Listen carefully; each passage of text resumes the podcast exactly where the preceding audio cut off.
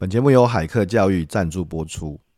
不晓得大家现在是不是开始使用一些不同的 AI 工具，像是 ChatGPT、呃 Newbin 或 Notion AI，或是其他像 Midjourney 啊，不同的很多的工具哈。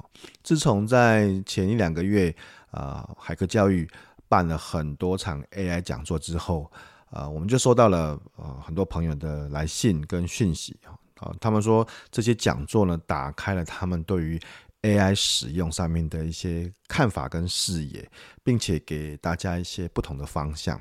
那当然也很多人希望说，呃，有没有再更多的更棒的呃关于 AI 的讲座啊、呃？我听到大家的声音了哈，所以这一次呢，呃，我会邀请到我们海客教育的共同创办人，也就是权志强啊 John 老师啊，来跟大家做一场免费的哦，免费的 AI 讲座哈。那这个讲座的名称叫“活用 AI，人人都能发挥社群影响力”哈。呃，权自强老师本身会谈一谈怎么把 AI 用在社群行销啊，或是个人品牌经营的部分哈。那我相信，呃，有我跟酱哈，不只是好朋友，也也是以前啊这个教学的技术线上课程，我就请 John 的公司来做社群行销。现在更是一起成立的海客教育平台哈，那由这样来跟大家谈这个怎么用 AI 来去做社群行销，我相信是非常非常适合的。嗯，这场讲座是免费的，是免费的，时间是在五月十八号礼拜四的晚上八点到九点半哈啊，免费的哦。那只要呃上海客教育的网站就可以去免费报名哈啊，我相信透过权老师来跟大家分享。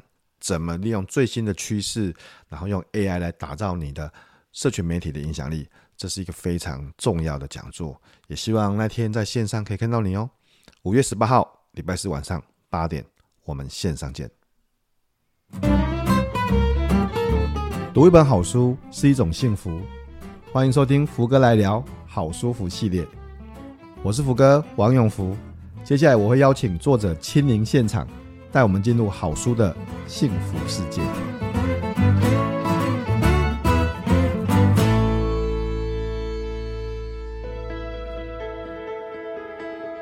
我们现在一起练习，从小先聆听，因为他越大，他就会发现讲到什么样的基准，我的父母会爆炸，他以后就会选择端什么菜给我们听。小孩很聪明哦，我们需要学生可以决定。他端 A 菜，妈妈会爆炸，妈妈会去学校找老师。他如果希望妈妈爆找老师，他就端 A 菜。那 B 菜哦，妈妈不会爆，他选择 B 菜不说。所以我们要先先养成，无论如何都聆听，然后用询问式的技巧，不给标准答案。是哦，好冷哦，那大概是多久啊？那。多久时间都可以用问嘛？那他们睡觉了吗？睡觉起来了吗？就这样问完以后，当然就是支持他所做的一件事情嘛。然后接下来才会去跟老师求证。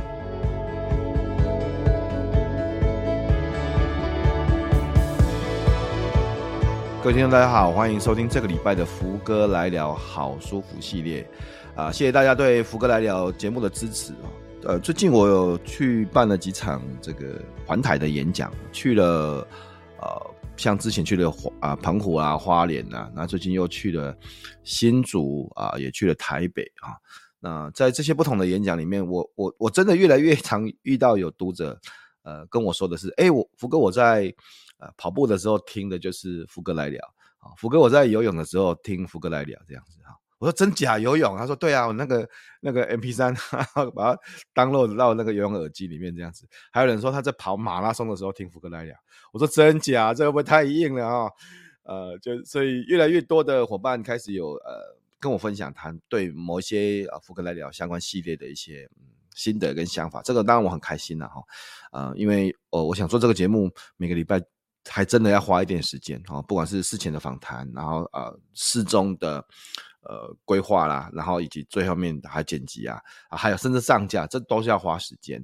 但是我每次总是想到说，呃，也许在某某一个时间，然后你在听空中听到我的声音，或是听到来宾的声音，或是听到呃一一本好书，那也许它就影响了，说不定就刚好有需要的你啊，这样子，呃，我就会蛮开心的啊，所以也请大家可以给我们五星评价，然后诶，最好就可以订阅我们的节目了哈。那当然，福哥每个礼拜有一封 email，就是福哥来信，也欢迎大家呃多多这个订阅，也是免费的嘛。那每个礼拜就可以看到福哥写的这个信这样子。那福哥的呃游戏化教学的技术跟教学的技术线上课程都在网络放售中啊，谢谢大家的支持。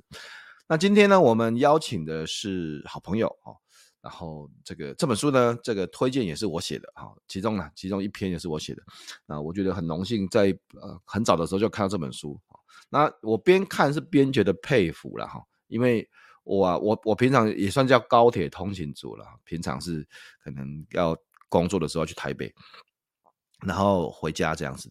高铁通勤，可是毕竟不是每一天嘛，我就是有时候上课才去这样子啊。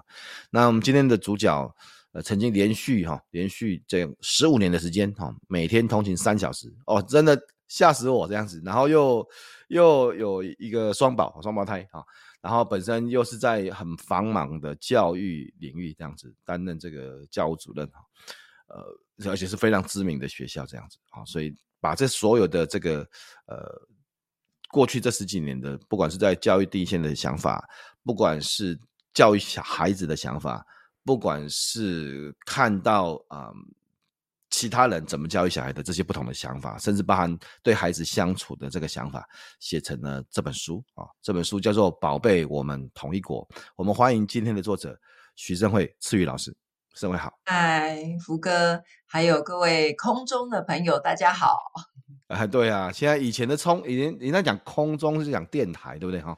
那现在空中，我、哦、现在很多地方，现在空中可能也许是网络，甚至也是水下都有可能这样子。嗯、那那我觉得，就 Podcast 其实是一个好的地方，就是它就是突破时间跟空间的限制了。空间的限制。对，因为因为开车的时候，像像你刚才讲你通勤的时候，像我通勤也还蛮长，特别是回来的时候，我开车的时候，因为没办法看书嘛。就还蛮常听 podcast 的，这样听我喜欢的节目这样子哈，嗯，那今天呃的来宾赐赐瑜老师啊，胜慧啦，我叫呃徐主任盛慧啊，呃，她是一个双宝妈哈，学校非常的有名，可以谈一下你们的学校吗？诶、欸，我的学校在台北市，是一所呃三岁到十八岁的呃十五年一贯的私立高中国小幼儿园。那我在我们学校是兼任、哦。小学部的校务兼教务主任，那我在这一间学校已经二十几年哦，所以我们学校就是通吃，幼儿园送来可以一路念到高中。对，而且是非常知名的，就是静心这个高国中国小幼稚园啊，像十五年一贯啊，静心大家可以去 Google 一下，是非常有名的，非常要这么讲要排队才进得去的学校这样子。那。主要的对主要的校务啊，跟教务的这个主管就是我们的许胜慧许老师哈，胜慧。那比较特别有趣的是，呃，因为当然我跟盛慧也不是透过书才认识的啦，对，以前上课 就认识了哦，然后上了福哥的课，上了宪哥的课啊。那呃，盛慧以前是珠宝设计师，曾曾经嘛？对啊。因为啊，我我我，大家都以为当老师的都一定是那个成绩要很好，一种迷思啊。但是其实我小时候是就是国中都没有好好念书。那我们在我们那个年代还有所谓的放牛班，福哥应该听过，我们应该同一个年代。嗯，所以大家就被送是放牛班嘛。那时候放牛班还好，老天眷顾啦，就是给我一项技能，就是美术还不错。那我爸爸就觉得说：天哪，你如果不去念。你你到底有哪一间学校可以念？那我们在台北早年就是东南西北，他就觉得如果我去这些学校，简直是家族蒙羞啊！是啊，他就觉得好不好？爸爸你爸爸对，白双父亲功哈。爸爸爸是警察啦，爸爸。我爸以前是警察，后来是就外笔交官，然后我的姐姐都是医科的嘛，我弟弟也是建中的，哦、然后整个家族都台大的，哦、他没有办法接受。自己的孩子怎么可能？他怎么会生出这种？对对对对，所以你看，这个当然是我们我们虽然来自类似的，应该怎么样？我们有类似的呃年轻不会读书的那个样子。你说放牛班，我知道我很清楚哦。然后呃呃找不到学校读啊，私校啊，这个考试成绩不好，这个我都很清楚。嗯、那但是呃，差别哦，差别是您的家族哈，哥哥姐姐这些同侪是都很会读书哈，都很会读书。我这边对不起没有哦，所以我不会有这个压力啊。我们我们这边都是一贯就大概是这样子，也没有特别的。我所以，我爸爸妈妈其实倒是没有给我很多压力这样子。但是你后来就读了复兴美工，然后复兴美工后来，对复兴美工，拜托有我们那个年代了解一下，是全台湾最好的实作型的。美术工艺学校啊，复兴美工 Number One，好不好？就就 Number One。然后后来也因为这个对珠宝设计的一些专长，然后拿到了国际赛的首奖，这样子也承认去担任珠宝设计师。绕了一大圈之后，又又又又回去读书嘛，哈，又回去读书。啊、然后就是因为那时候对呀，就觉得一直被掏空那个，因为我们是还没有被毕业就被签约了啦，就是在还在学校办了就是珠宝展，我们就会有世贸展、设计展。然后那个珠宝商就会开始来，珠宝店就会开始找，就开始跟我们签约。对，那时候我已经去工作了两年吧。然后，而且我是去的都是那种非常高级的贵珠宝店，所以每年进出的都是几百万上下的，比如说蛋面翡翠啦、钻石。然后那时候在那个状况之下，我还觉得还不错，我自己没有迷失哎。然后那时候就觉得，后来就一直跟，后来我就有一天突然跟我爸妈讲说。我还想去念书，我觉得很空虚，因为掏出来东西.然后一直觉得一直要产出，可是却没有东西 input，一直 output，我就觉得我想念书。对，嗯，所以所以你知道吗？其实，因为我觉得哈，其实从你跟我的经验了，不要讲别人好了，从你跟我的经验，那你现在你你现在是非常知名的台北市立的呃台北进行高进行国高国小国中高中的一贯学院的的。校务跟教务主任，你看二十年以上非常知名的，非常呃非常的呃，等于说在教育第一线嘛哈。那我自己本身，你看也一路下来写了这么多本书，然后你拿到了 PhD 这样子哈。我的我的意思是说啊，我跟你讲，真的，至少我是认为啦，就是孩子每个人开窍的时间不一样，对，读书的时间不一样，不是不是一定说好像啊一路就是啊就是。一定是某一个路程，就是国国小冠军，然后国中冠军，然后高中冠军，然后这样才是一个有前途的孩子的。我至少从我的角度来看，是我自己是这样。我后来觉得有改变我的几个关键因素，包括福哥，好、呃、有希望我今年在今天在最后跟读者推荐一本书。我觉得会改变我的几个关键因素，嗯、第一个就是我有看到自己的天赋，嗯嗯嗯嗯，就是我有抓住一个浮木。就是我有找到一项，即使功课不好，但是这一个可以吃饭的家伙，嗯嗯，就是 maybe 是艺艺术好了。然后第二个，我觉得可能我运气很好，我家从小就非常多书，然后再加上我家的位置，地理位置就是孟母三迁嘛。我妈妈从我我是在新竹出生，我爸爸妈妈为了我们的就读搬到台北市的大安区。嗯，你知道那时候我家的地理位置就在台北市立图书馆总馆以及台北市道凡图书馆的中间。哦，但是我们家从小很穷，我们没有钱补习，没有钱去什么夏令营。寒假暑假，我们就是我姐姐带着我们两个，我弟跟我，就是我们就往图书馆去看书，就在各个楼层，就像台北市图书馆现在很多层嘛，嗯，大家就去看自己的东西，然后时间到再集合。嗯，就变成我无聊就上图书馆看书了，看书了，然后包括我翘课也上图书馆，是啊是啊，所以那时候我们的补习班老师，所以你看很有趣吧？翘课去图书馆呢？翘课对啊，从小翘课都去图书馆，所以老师打死不相信，他说：“你说，你给我说实话，你到底是去哪里打电动？”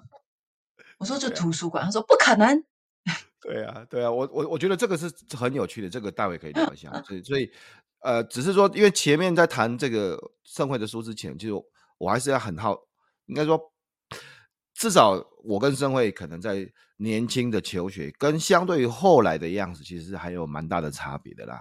那呃，孩子孩子有不同的样子啦，不是说哪一种比较好，倒倒是没有说一定要哪一种比较好，但是每个人有自己的时间轴，有自己的呃。的样子，那我非常的认同天赋这件事情啊，这个待会可以聊一下。那那这今天我们主要谈的是盛会出版的这本书哦，就宝贝我们同一国哈。那这本书盛惠为什么当初会出版这本书啊？其实当初的出版这本书也是一个缘分啊。首先，先从起源好了，就是因为当初，嗯、呃，福哥跟宪哥跟呃我们呃开了一堂课，写作课，然后我就想说，无论如何都要去拜名师的风采。然后我想怕，因为你们又一直说这堂课以后可能不开了，对。然后我就想说，不行不行，无论如何，第一把第一把手了，最厉害的名师的课我一定都要上到。这就是为什么我之前会先去报名福哥跟宪哥课，因为我就觉得所有在教育界的课我都上了，没有办法解决我现在现场的问题。我想去看为什么你们企业界讲师那么吸引人，这么能够抓住大家的眼球，然后为什么这么会一教大家就能够吸收。好，这个是缘起。就那我其实没有想要出书诶，我就听完以后，嗯、那要上课不是要交作业嘛，然后就开始写自己的故事嘛。那那时候刚开始写自己故事的时候，我其实也是另外一个关键因素，是因为我的孩子，因为我是职业妇女，我必须要回学校上班，我就把我的，因为刚才福哥有说我有通勤，我担心我的小孩不小心跟他妈妈在一所学校十五年，这件事情很恐怖。我就把我的小孩先放在，而且男孩耶，男孩怎么可以跟着妈妈那么久？我就把他想说，好吧，他他小学阶段再上来好了，延后他跟我在一起相处时间。我就想想说，以我的眼光，在中坜地区找一间知名的幼儿园来摆播音中心，绝对不会有错啊！我就把他放在我一上班，就是产假结束，我就去丢到托婴中心，结果就是很不不幸啊。我的孩子那时候就遭受到就是不当对待，然后那一年是那个柯文哲县市长选举第一年吧，然后他不当对待是因为双胞胎嘛，他有矫正年龄，其实才一个月，我是两个月回职场，其实双胞胎因为我早产嘛，所以他其实真正来说矫正年龄才一个月，然后他们就是睡觉就吵嘛，那吵那个幼儿园老师呃托婴中心老师就打他，就打了满脸淤青，然后就打电话跟我说。那个小孩被奶瓶砸到，反正 anyway，我后来看了监视录影器，包括还闷棉被三十分钟什么之类的，whatever。现在我的小孩很健康活着，OK，对。我就在那段过程当中，我不但打官司三年，还跟了很多儿童权益团体来做合作，还有包括一些上书或是呃参与一些讨论等等。后来他们就说，呃，包包括一些新闻，后来有需要有人出来讲这个议题。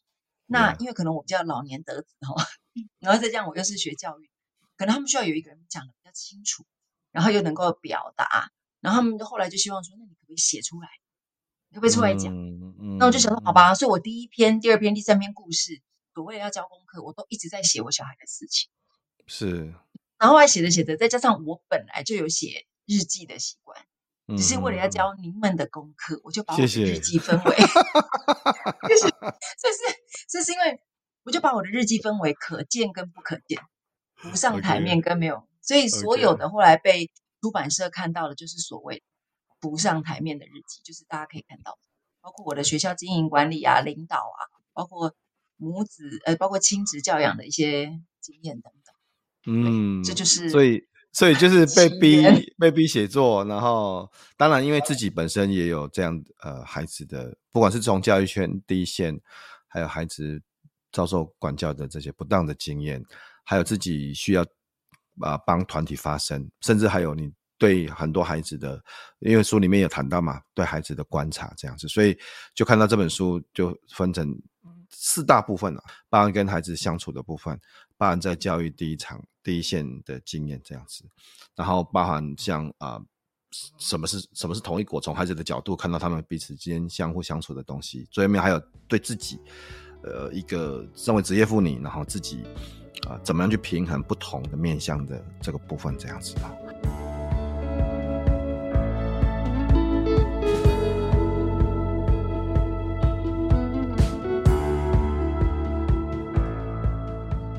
因为书名就叫。宝贝，我们同一国，那什么叫同一国？你的你的同一国指的是什么意思啊？其实同一国啊，是呃，就是其实就是一个沟通的一个谐音啊。是早期我们都听过三明治沟通法，大家都非常熟。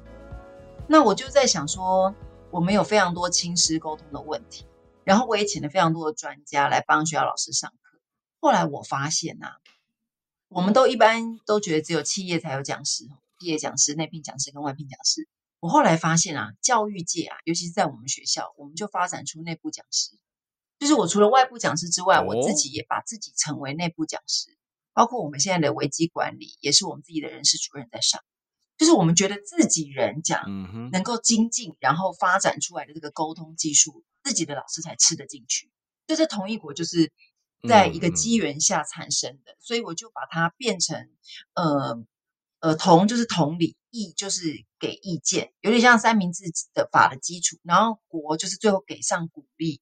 我就一直在想用什么谐音老师比较好记。嗯、其实也真的都来自于上你们的这些、嗯、你们这些名师的课，才发现说真的诶，到底是为什么你们教的东西大家就可以这么快的记得，然后归纳收敛。然后后来我就觉得对，不过当然你们有时候不一定要金句金句，不一定啊，没有啊，对，对啊，但觉得这样就大家比较好记。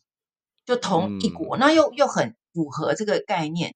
同先跟孩子跟家长站在同一国，先同理孩子，同理家长，然后再送上意见。后来我就发明另外一种方法，就是意见那个啊，我就把它变成是辣椒，就把它具象化。哦、我就跟老师说，嗯、你今天要跟家长谈，譬如说王爸爸，我今天要跟你，请问你有没有一点时间呢？你不要直接不回家，就知道电话了。就是要先预约，同理，哦、要预约他。今天今天你要搞不好，你今天中午就跟我先约好，我们今天要上课，已经要上线了。你马上接到一个老师的电话，你不会觉得是不是小小孩在学校受伤？一定觉得很我很紧张，我我超紧张的。我我只要看到 其他电话，我都我都焦虑线就马上上来了。没错，因为不正常嘛，所以我就跟家长说，嗯、跟老师说，你要先同理家长这个时间点适不适合接电话。还有同理，家长现在假设他很愤怒打给你，他背后的需求是什么？你要看到那个冰山上面的问题，然后议议国的异就是提供建议，以及你要告诉家长今天的孩子发生什么事，那个叫辣椒。如果你辣椒没有包装，我直接送给王爸爸一大把辣椒，你没有爆炸，那就马上有点刺激了，是不是？有点刺激了。那如果包装过，然后加了美乃滋。然后给我加一点糖，会比较顺口一点点。但是.但是最重要的就是鼓励，就是你还是要给家长一些鼓励，因为他尽力了。嗯嗯嗯。不然没有一个家长不希望自己孩子好的。嗯、如果你给完辣椒，然后就没有做后续的，那个鼓励包含我也做了什么，然后接下来就爸爸，我相信你们也可以。那我也看到你做了什么，那我们再一起努力哦。你觉得好不好？所以，所以你看哦，这个同一国其实不只是针对孩子的哈，包含从你教育第一线的现场，包含针对孩子，针对爸爸妈妈，针对老师，嗯、对不对？针对老师，同仁，对，叫同仁嘛。所以，对简简单的简单的说，就是对于你现在接触的对象，我们可能都要先同理了哈，先同理，先同理，然后给肯定，该给建议嘛，最后面再给鼓励。哦，给主管都是哦。哦哦，都向上管理，向上管理。对啊，主管也需要鼓励啊。啊，对，向上管理啊，所以我们我们从这个大的角度来看，就我们怎么样站在对方的角度啦。因为这个书里面谈到不同的角色嘛，谈到包括你说你对孩子啦，对教育第一线的同仁的，甚至对自己这样子。所以我我们来看一下，现在看一下孩子的部分，因为里面谈到呃。包含你，你看你你的你有两个角色哦，一个是你是孩子的妈妈，对不对？然后一个是你是学校的主管啊，你自己也是老师，其实你有多元的角色这样子。那有时候有时候就就会遇到这种情形，就像就像刚才你谈到说，接到呃学校的电话啦，或者是知道说，哎，我们孩子今天在学校被惩罚这样子，或者打老师打电话给我说，哎，你们孩子今天在学校干了什么事情这样子啊？你的书里面谈到几个例子这样子，我会跟你会跟大家分享一下，身为。呃，多元角色的你，学校主管、孩子爸爸妈妈，然后然后老师，你是怎么处理？如果孩子在学校遇到一些状况的时候，你是怎么处理的？孩子在学校遇到状况，基本上有两种嘛，一个是老师告诉你，一个是回家听孩子不经意讲出来。但是 身为父母都知道，只有越小的孩子比较有可能剧透。当他们青少年、高年级、青少年以后，他根本不讲。所以就要用观察。那我们现在先回我的受众，大部分是幼儿园到小学，基本上还是会剧透，就是你还是问得出来阶段。好.那所以像我的举例而言，譬如说，万一我的孩子让我知道，书里面其中写一个故事，就是我的孩子让我知道，他就跟我说，他今天站在走廊上好冷，我就说为什么站在走廊上？因为我在站在走廊上罚站。我说为什么站在走廊上罚站？就老师说他不专心嘛，上幼儿园大班。我说哈，这样子哦，还去隔壁班罚站说，哦，妈妈，我都流鼻涕了，因为我今天站太久。但是有时候老，家长要冷静。哎、欸，听了这个我就快要不冷静了，你知道？如果就是我听到我就嗯啊，什么站很久，很冷，这到底是多久？对，对对对对。但是因为我有多重角色，我就会先想，他是幼儿园，时间观不准。哦。他的心里的远，心里的久，有可能并不久。我要先冷静听完，然后我们要冷静的把话像检察官一样的把话勾完。我、哦、那个我是那个可能不太会冷静的人。哦，你啊，啊，你说什么？来来来来来，电话电话给我。对，第对对，所以第一点嘛，先聆听，因为如果我们。这一定要学哦！如果这位空中的朋友们，这一定要学，因为如果我们从小，你我们现在可以一起练习哦。福哥，我们的孩子都都差不多年纪，我们现在一起练习，从小先聆听，因为他就会知道，讲他他越大，他就会发现，讲到什么样的基准，我的父母会爆炸，他以后就会选择端什么菜给我们听。他很聪明哦。我们学校学生可以决定，他端 A 菜，妈妈会爆炸，妈妈会去学校找老师。他如果希望妈妈抱找老师，他就端 A 菜。那 B 菜哦，妈妈不会抱，他选择 B 菜不说。所以我们要先先养成，无论如何都聆听，然后用询问式的技巧，不给标准答案。是哦，好冷哦，那大概是多久啊？那多久时间 都可以用问嘛？那他们睡觉了吗？睡觉起来了吗？就这样问完以后，当然就是支持他所做的每一件事情嘛。那无论，然后接下来才会去跟老师求证。对，那求证也有很多种。记不记得刚才的同一国？Okay, 要先跟如果我是家长，我会先跟老师预约时间。哦，你现在也跟也跟老师同一国了哦。哦，对，啊、所以这同一国很适用。如果嗯，各位朋友是父母，别忘了，我们希望父家长预约我们的时间，我们也可以预约学校老师的时间。老师，请问你有什么时候比较有空，哎、方便聊一下？妈妈，大概多久？对，所以就是我大概有什么样的问题想要跟老师请教，我遇到什么样的困难，哦、想要请老师帮帮我。不过，哎、欸，其实其实我刚才听到你在讲，当然除了说叫我们要冷静之外，我就是那个比较不会冷静的那个。好，除了除了叫我们冷静，我我注意到我注意到一件事情，其实蛮重要的，就是。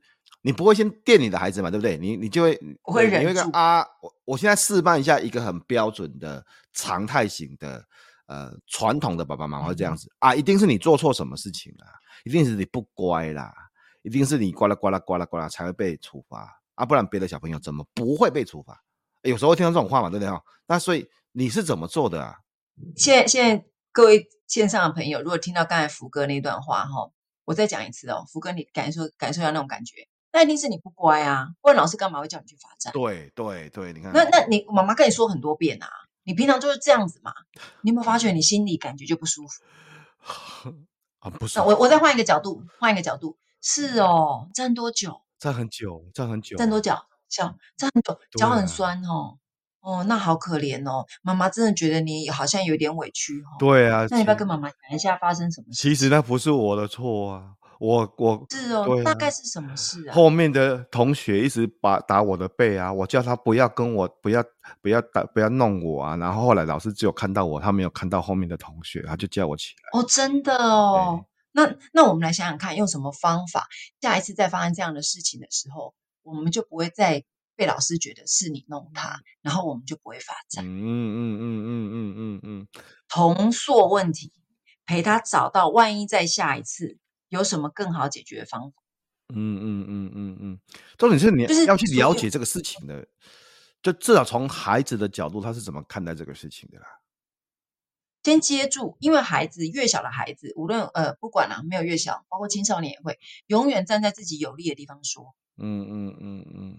但是有很多父母会先不相信自己的孩子。对对 对，真的对。就但。也有父母过于相信自己的孩子，这也是，所以就是先把话听完，再下判断啊，这个要怎么办呢、啊？但你看过于不及，这个要怎么办呢、啊？这个到底要怎么？哦，你这就是我等一下要跟大家推荐的第其中另外一本书。哦，好的，待会再就因为真的有时候就你看你你我是绝对不会站在那个不相信那个的，但是我有可能会站在过于相信。说实话是这样子的，因为就是我我甚至我都觉得，因为我就是孩子最后的底线呐，就他会他会跟我讲，他会跟我他会告诉我这些事情。那当然我也还我也是会想办法去理解的，发生什么事情，我会做多方的资料来源确认嘛，这样子。之前之前也曾经发生过，之前曾其实之前之前就曾经发生过，我们不用讲举例啊，之前就曾经发生过。这个事情不是发生在我孩子身上，不是哦，不是班长老师。那我我孩子回来跟我说，他们有个老师在在呃今天上课的时候，在呃呃第一堂课的时候大怒这样子，然后大声的责骂呃几个迟到的孩子这样子，而且是呃强度到达那个孩子吓到哭出来这样子啊。然后呃我就我听到之后，其实我听到之后，我说啊那是，他说他不是骂。不是骂他嘛，是骂他们同学这样子，然后就确认一下，呃，是哪几个同学，是什么名字这样子哈。那你看，虽然不是对我的孩子，对不对哈？我还是去了解一下啦。然后、哦、你还是去跟老师了解一下。哦，我了解一下，对，因为我还是、哦、是是是，还是去了解一下啦，而且是马上就去了解一下啦。然后 我了解、哦、了解一下的方法就是说，先讲这不是我的孩子，所以我也不确定，因为孩子讲的是真的还是假的啊。那那老师可不可以去做一个了解？但是请你注意，不要针对我的孩子去做了解。我想请你去了解一下，是不是有这个事情？那这个事情啊、呃，到底是怎么样的情形？我想，也许我的孩子是说错的，或是他描述的不够清楚的，这我可以理解。那我只是想想说，如果是呃有管教的的的状况，他到底是怎么样的强度？那是不是有孩子哭了呢？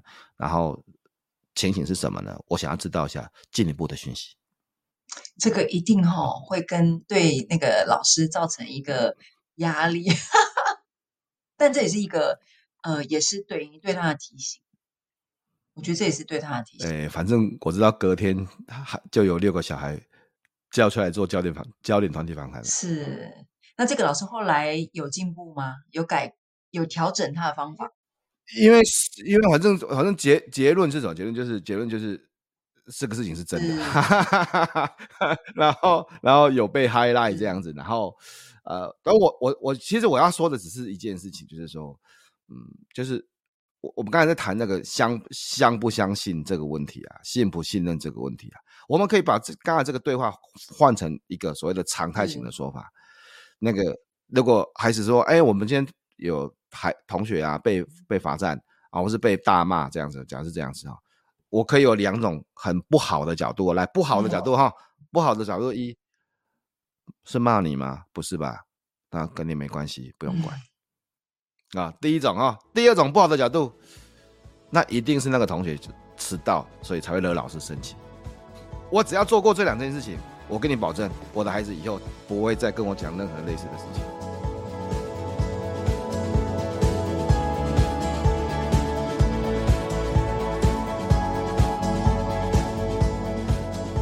我觉得福哥是一个很支持孩子的父亲，然后你会很愿意跟你孩子聊天，那是因为我觉得是福哥比较特别，因为有一些家长他不见得愿意有花时间听孩子讲童言童语，或是讲学校的事，就会有刚才你讲的那另外两种状况出现，然后一般都会也有一些呃，而且再加上我觉得福哥你本来就是一个比较。会多做一些，或者是多关心一些事情的人。那有一些家长不见得，他就觉得你管好自己就好。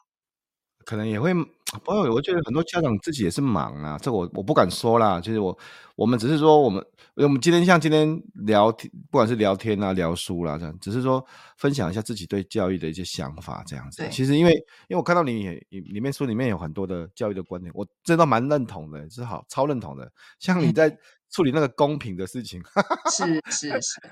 哎，你看，我看你在在谈那个，因为书里面有一个章在谈那个，你你看到怎么样去。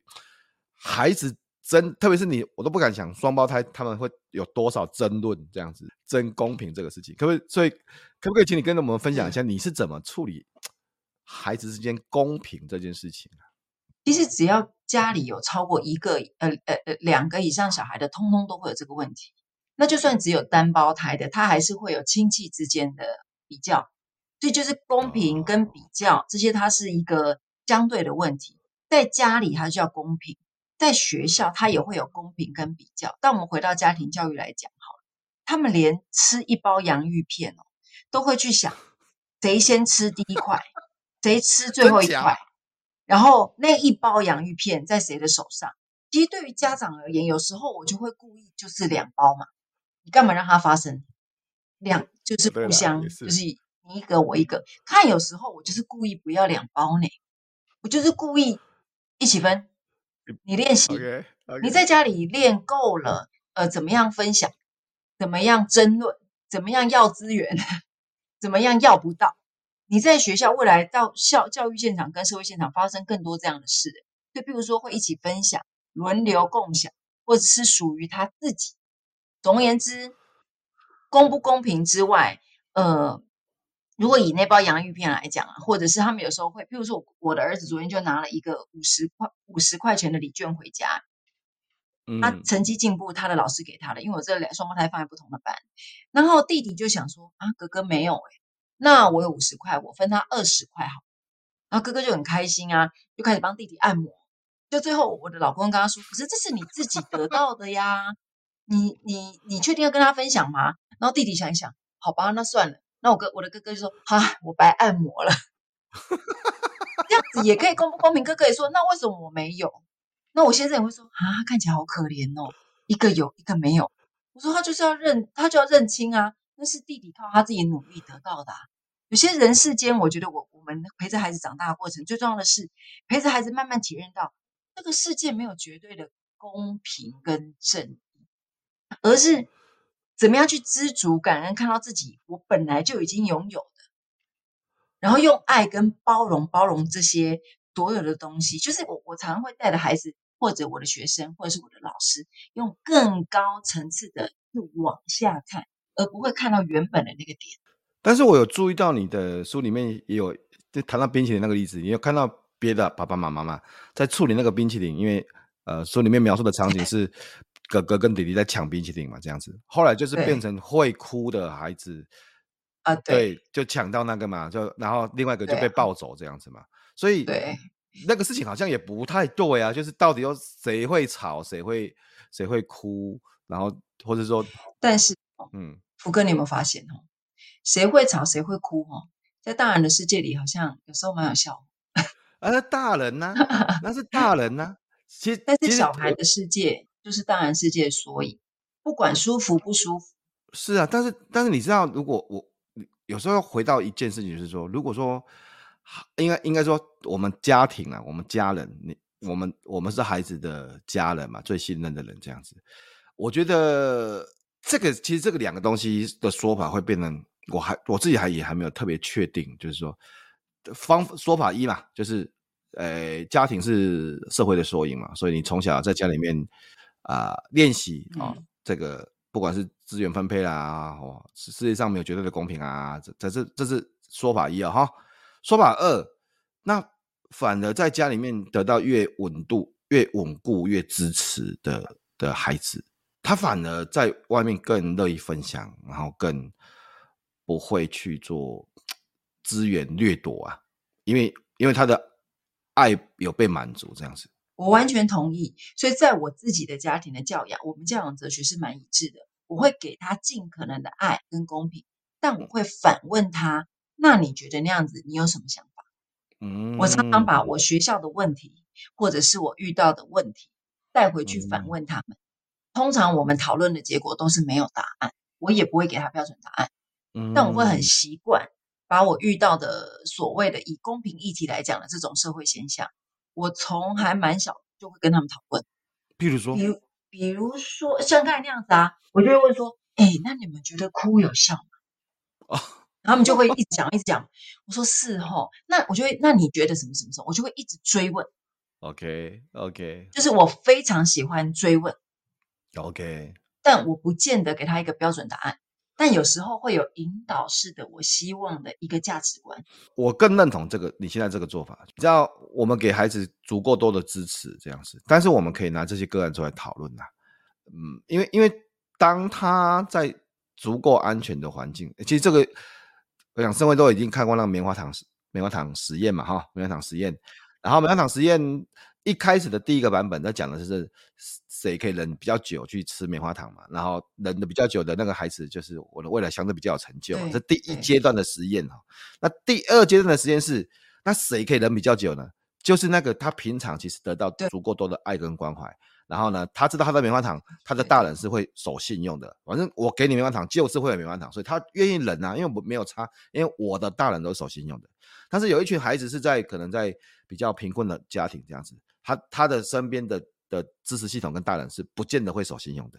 这个时候，他最好的选择就是我现在有的，赶快把它吃掉，因为之后不见得会有这样子。所以，对，所以那是不同阶段的。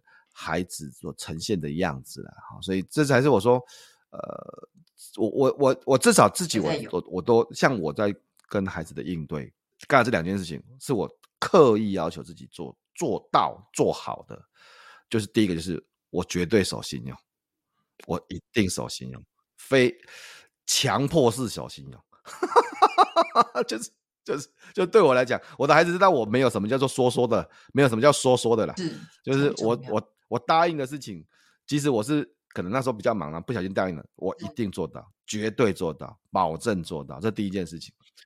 那第二件事情就是那个我们家至少是这个公平，这个事情是它是机制性的公平，真棒啊！机制性就因为是就像你讲，世界上没有完整的公平啊，没有什么叫一定公平，怎么可能呢、啊？这不可能吧？我就举个例子，今天谁洗澡？那那你总不会说两千一是同时洗吧？我觉得不是那个这个事情就叫齐头式的公平了。所以对我来讲，公平就是只是一三五二四六这么简单的事情解决这样子。如果是一三五，就是姐姐说了算；如果是二十六，就是妹妹说了算；如果是礼拜天，就是我说了算。Pattern 对一种机就机制的公平嘛，因为我不会想追求齐头式的公平，因为很多的东西。绝对不可能公平的啦！今天今天晚上要吃什么？比如说今天先礼今天礼拜二啊，今天晚上晚上要吃什么？可能一个说要吃 A，一个说要吃 B 啊。那你你你总不能每天这样说，那不然我们一起去吃吧？这样子也不公平，对不对？哈，所以我们这样的机制早就已经建立起来，就是今天要吃什么啊？今天礼拜几？啊，礼拜二是不是？哎，妹妹说了算啊。今天礼拜一是不是？姐姐说了算啊。这个运作一阵子，大家都知道，今天来他们自己都是都会知道啊。啊，今天礼拜几？而且很聪明哦，他们还会说：“哎，不对啊，爸爸这样不公平啊！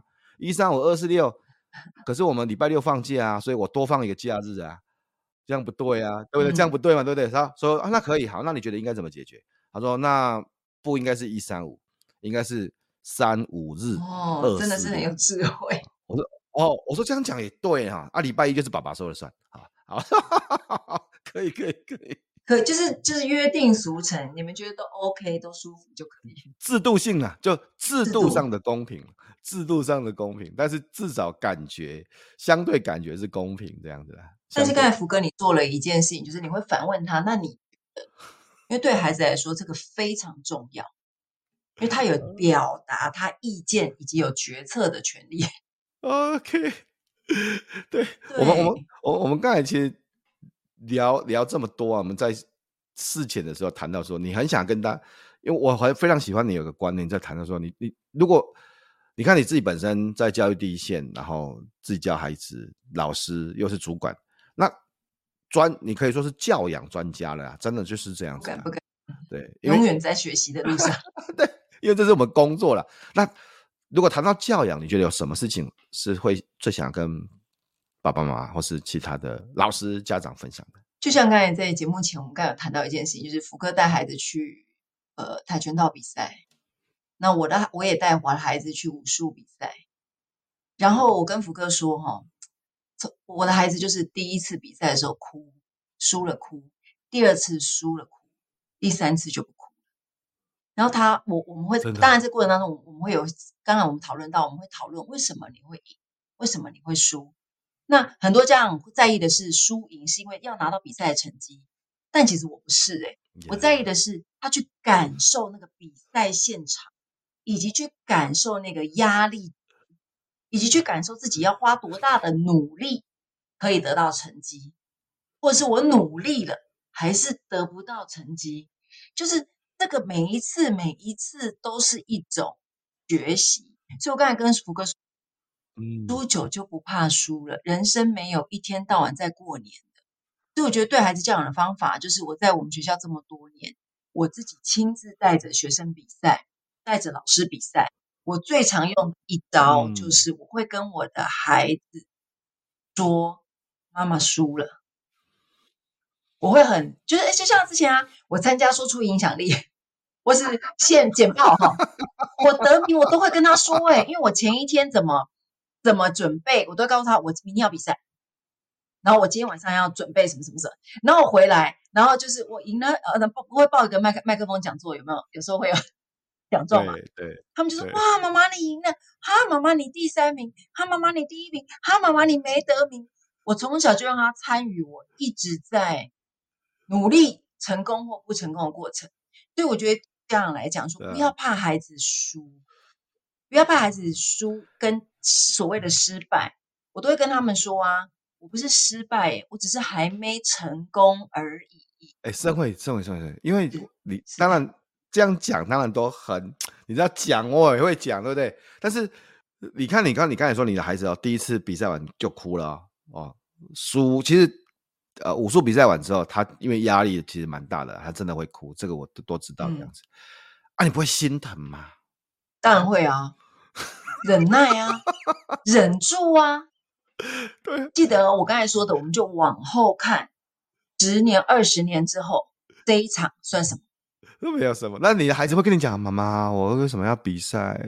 妈妈，我有点每天问妈妈，我有点压力耶。妈妈，我我待会要上了，我有点害怕。会，然后就他每天说干嘛参加校队，又流出来这样子。那你那个时候不会觉得哇？我都跟他说没关系耶，妈妈也是这样，我们一起去好不好？因为我我比赛输的时候，我也会流眼泪，我也会在他面前啊啊，他会安慰我说没关系，再来一次就好了。对，因为之前我帮我们学校拿，我们代表台北市，去年我们拿了台北市的磐石学校，它就是教育整个教全国对阅读推广的一个最指标性的奖。我们是台北市代表，嗯，我们去年就信誓旦旦，教育学院，你们学校一定会帮我们台北市报回一个奖。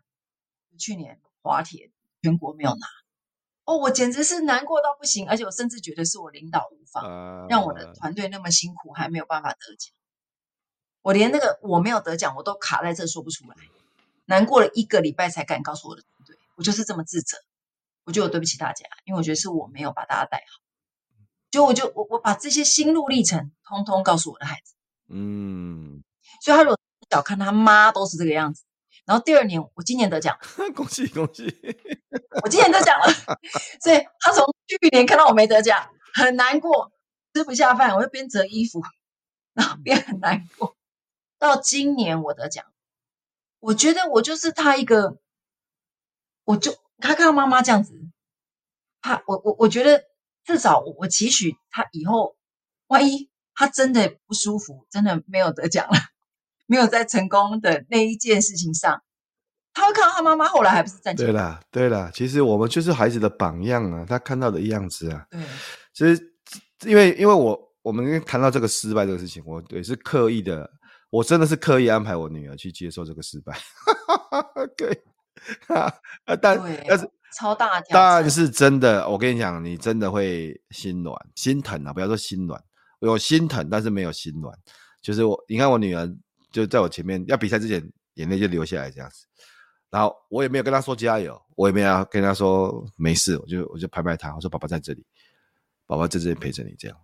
哎呀，然后。比赛完之后，当然就像盛惠你讲的，比赛完之后问他说你有什么学习啊？然后，好，所以爸爸一点都不在乎谁第几名，谁赢谁输，这个我这最完全不是我最在意的事情。我只在意说，那你学到什么事情？他说啊，那个他上台太紧张啊，所以他就乱踢啊。我说好，没关系。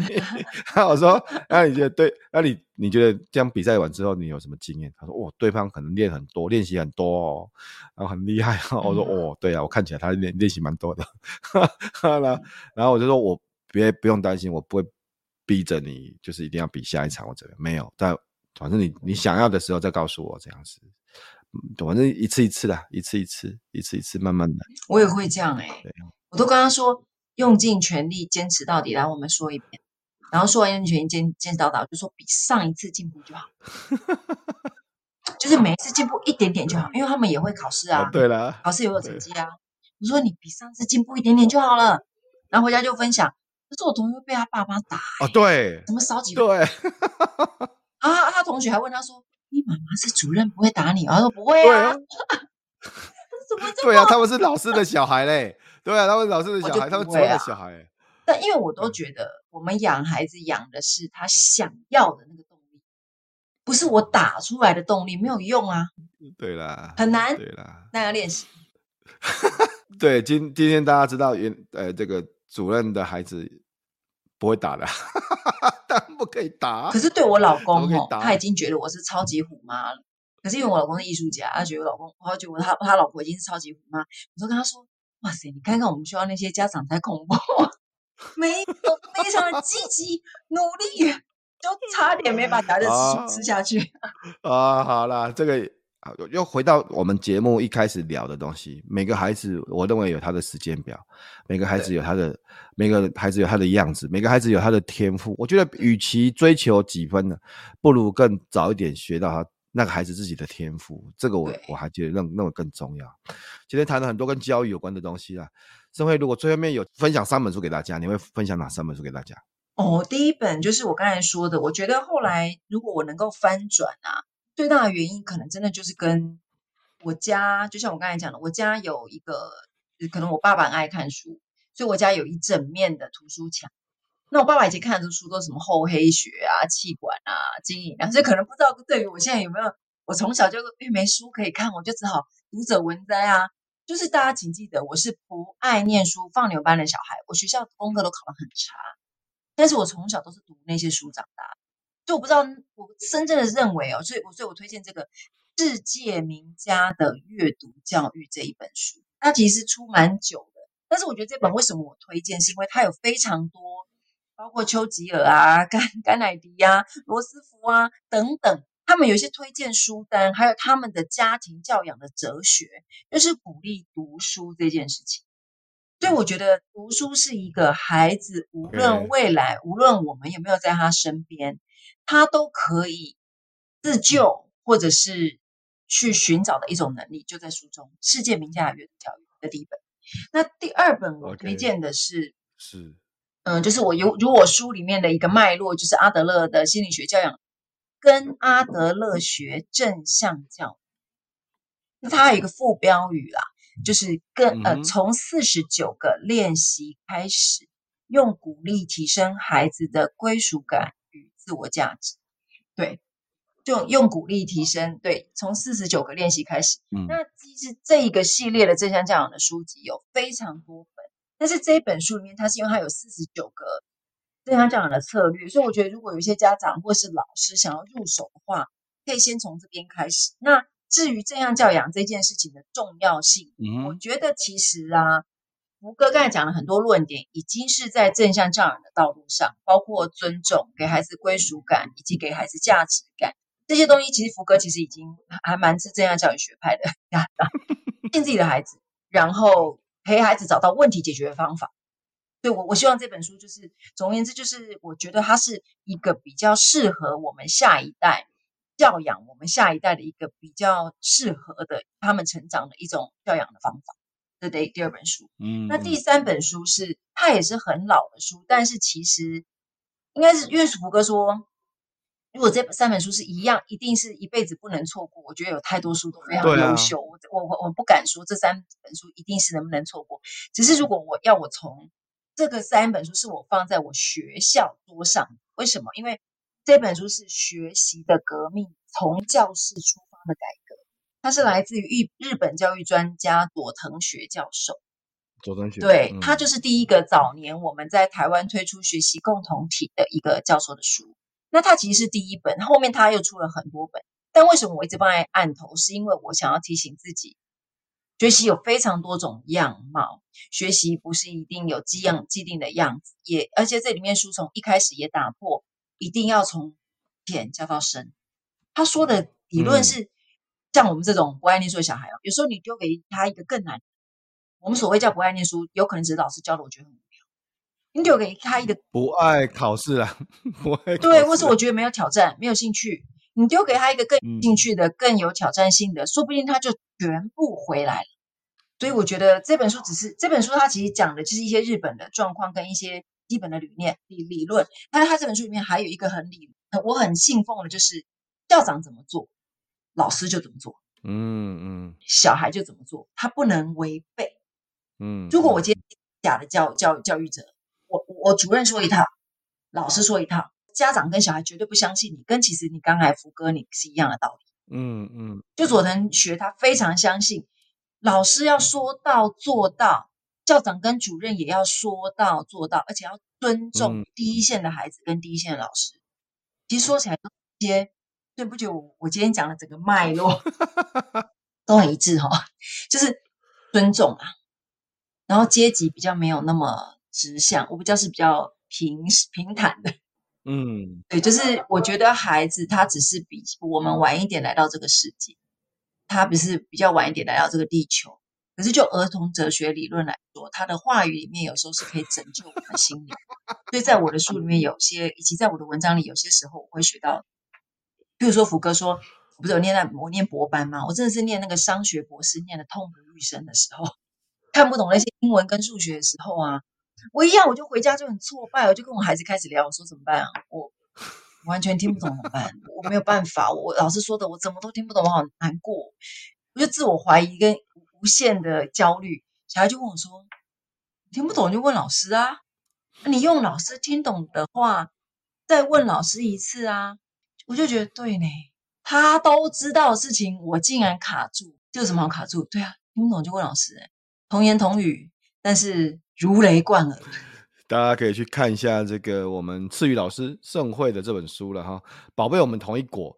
那呃，我们盛会推荐了三本书，我觉得蛮有意思的。我刚才你在讲的时候，我就一面搜寻第一本《世界名家的阅读教育》，对不起，这个现在已经销售一空了哈，所以这个只有图书馆上面，哦、图书馆上面，这是二零一一年的书啊，哈，二零一一年的书。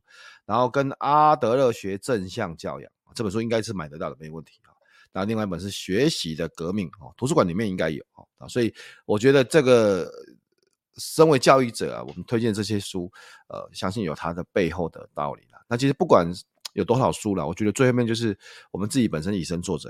嗯，我我一直觉得，我我就觉得以身作则是非常重要的事情啊。不管是身为家长啊，身为老师，身为主管啊，那甚至身为作者，我们我们我们做我们自己写的东西，我们。